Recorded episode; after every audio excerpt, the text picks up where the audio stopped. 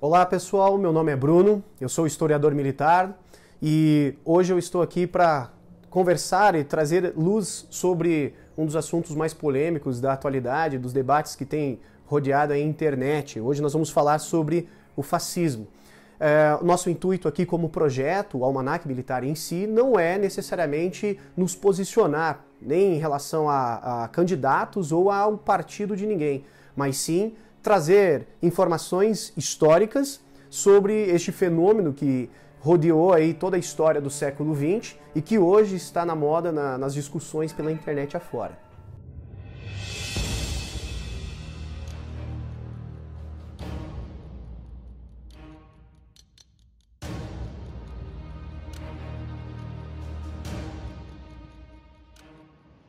A primeira coisa que eu entendo como importante é é explicar o significado da palavra fascismo. A palavra fascismo, originalmente, é uma palavra latina. Ela significa faces ou fasci. É, essa palavra, na verdade, o significado dela é feixe e ela representa o conjunto de hastes de maneira que eram unidas para formar uma espécie de machadinha. Ela era muito utilizada por magistrados na época da República Romana e ela tinha um significado, um simbolismo muito forte, porque esses magistrados eles utilizavam esse machado com feixe ou fate para punir pessoas por N situações.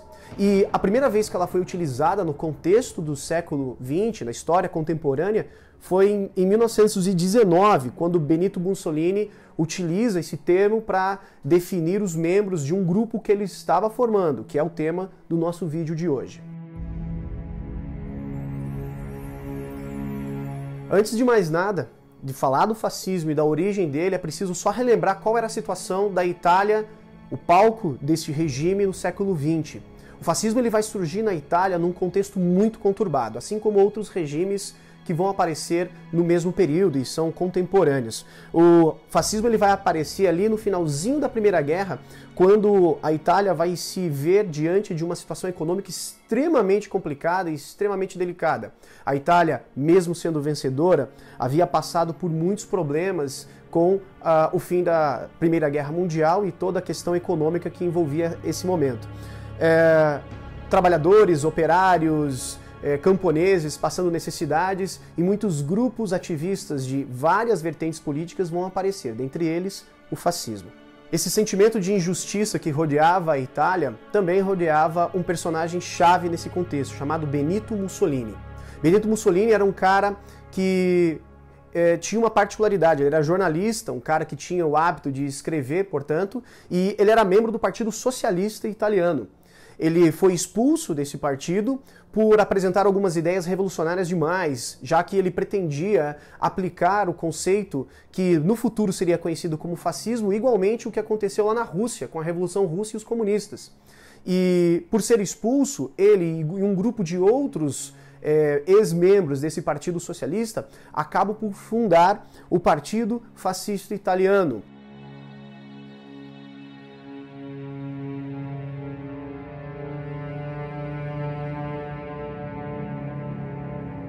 O próprio Benito Mussolini, em 1919, ele define o fascismo da seguinte maneira: contra o atraso da direita e a destrutividade da esquerda, somos livres para acreditar que este é o século da autoridade, um século tendendo para a direita, mas um século fascista. Repare que aqui nós já começamos a enxergar a ideologia fascista e o que ela viria a representar quando de fato assumisse o poder na Itália. Ele está falando em 1919, o fascismo vai aparecer em 22. Então é interessante que não havia uma predisposição de Mussolini e, e todos os seus seguidores nesse contexto em criar um partido de esquerda ou de direita. O segundo ponto seria que Mussolini, é, citando um posicionamento do fascismo no espectro político mais teórico, onde ele diz: o fascismo sentado à direita também poderia estar sentado e montado ao centro.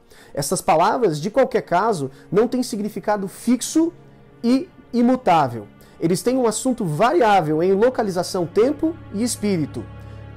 Nós não damos a mínima para essas terminologias vazias e desprezamos aqueles que são aterrorizados por essas palavras.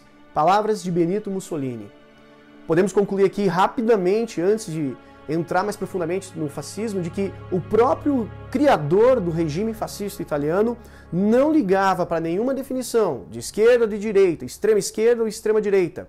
É, e é uma coisa que nós temos muito visto na internet. Temos visto jovens é, jogando responsabilidade de um regime que é, é considerado como a podridão do século XX para o outro lado, ou seja, um regime oposto àquilo que ele crê ou que ele acredita. Falando mais especificamente sobre a história do fascismo, quando Mussolini funda um grupo conhecido como o Fátio di Combattimento, em italiano, desculpem até o sotaque, mas em português literal, o feixe de combate, esse grupo ele procurava necessariamente lutar primeiro pela população italiana, segundo seus discursos, combater comunistas e é, lutar contra o imperialismo da burguesia italiana. O mais interessante é que em 1921, já se tornando partido fascista, Mussolini ele vai surpreender nas eleições da Itália, elegendo 35 membros para a Câmara dos Deputados.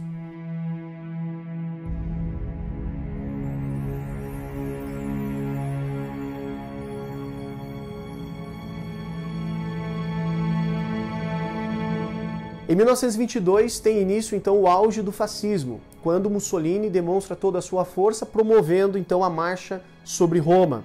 A marcha sobre Roma nada mais era do que um movimento de é, manifestações pelas ruas da Itália contra o rei, o monarca Vítor Emanuel III, com o intuito de intimidar e promover uh, a luta pelos interesses dos trabalhadores italianos.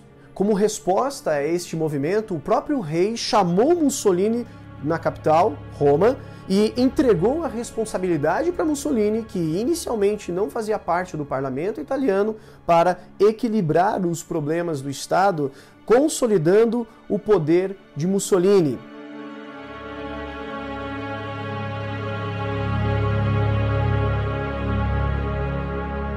Consolidado no poder, Mussolini, ele já mostra então as principais características do fascismo. A partir de 1923 para 1924, em paralelo com uma história que nós não vamos contar hoje, mas que já estava então é, sendo é, transparecida na Alemanha, nessa mesma época Hitler já estava praticamente saindo da prisão e o seu livro já estava sendo praticamente finalizado com o nazismo na Alemanha, né?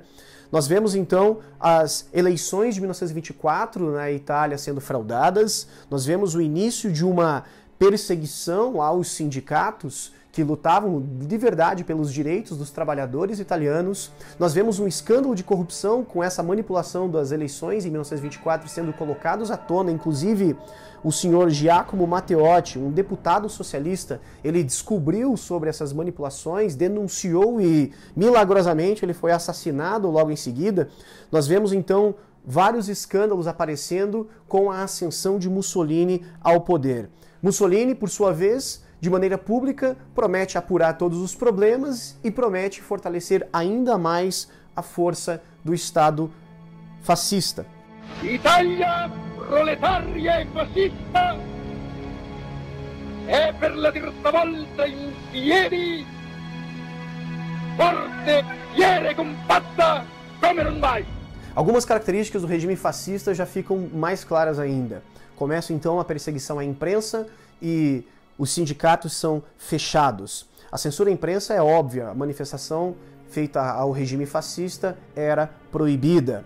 Foi instituído também o Estado corporativo. O Estado corporativo nada mais é do que um controle estatal sobre as formas de administração econômica daquele país. Nós temos o Estado sendo a figura é, pessoal do ditador Benito Mussolini, que, mesmo não tendo o poder figurativo máximo, já que o, a monarquia ainda existia, nós vemos o controle sobre todos os setores. Nós vamos enxergar então as oposições sendo duramente reprimidas neste momento e Mussolini já estava sendo intitulado como Duce. Duce em italiano, que por sua vez significa guia. É na mesma proporção aquela que nós vemos na Alemanha quando chamamos Hitler de Führer é, é, é muito característico de regimes como este, é, você intitular o líder como algo mais emblemático, como algo é, que endeuse a sua figura.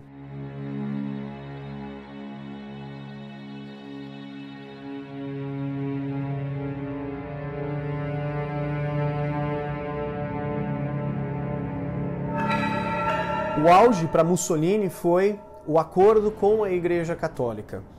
É bem verdade que no fim dos anos 20 ainda a Itália não tinha um poder fascista completamente consolidado, visto que ah, as alianças com outros países com características similares ou ainda ah, as alianças internas não estavam eh, de total maneira consolidadas ou fortalecidas. O interessante é que um dos principais opositores que, que tem capacidade para a manipulação da opinião pública, como a Igreja, não estavam sob controle de Mussolini. Tratado de Latrão vem para quebrar isso. Foi um acordo feito entre a Igreja Católica e o próprio Mussolini para a criação do Estado do Vaticano. A Igreja Católica, que sempre desejou ter um Estado autônomo, independente, em Roma, viu em Mussolini a chance de conquistá-lo.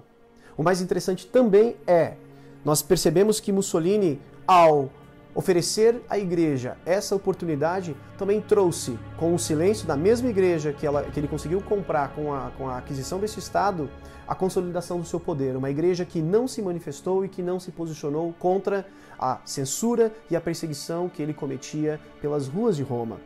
E eu acredito que, para finalizar um pouco dessa, desse início de debate histórico, lembrando que nós do Almanac não temos a intenção nenhuma de cessar o assunto ou encerrar assunto algum, nós pretendemos somente lançar o questionamento histórico e forçar vocês, literalmente, a procurarem em literaturas ou é, documentários ou qualquer coisa similar a formação da sua própria opinião a respeito deste assunto, nós enxergamos que o Estado fascista, inicialmente, ele procura controlar a sociedade de todas as maneiras seja com a promoção do desarmamento civil, seja com o controle estatal por parte das mídias, seja com o controle econômico estatal através do sistema corporativista, seja com o controle estatal por meio da sua é, filosofia de vida, moral e ética, com o controle da igreja e com o controle da família. O Estado fascista, liderado por Benito Mussolini, vai se consolidar nos anos 30. Nós vamos enxergar os anos 30 ainda promovendo um expansionismo, que é uma das maiores características dos regimes totalitários, como o fascismo e o nazismo. Nós vamos ver a aliança entre Benito Mussolini com Adolf Hitler e nós vamos ver o desencadear da Segunda Guerra Mundial em 1939, com todo o horror que nós já conhecemos. Eu finalizo essa pequena conversa sobre o fascismo com você mencionando um ponto extremamente importante.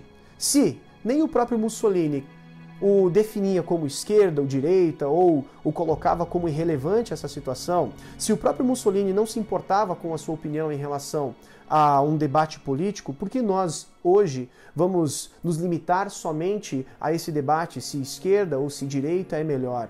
Por que, que nós não podemos raciocinar um pouco sobre a questão dos possíveis eh, problemas que um regime como esse pode nos trazer e se de fato isso tem chegado próximo de se tornar realidade, como esse poder total do Estado.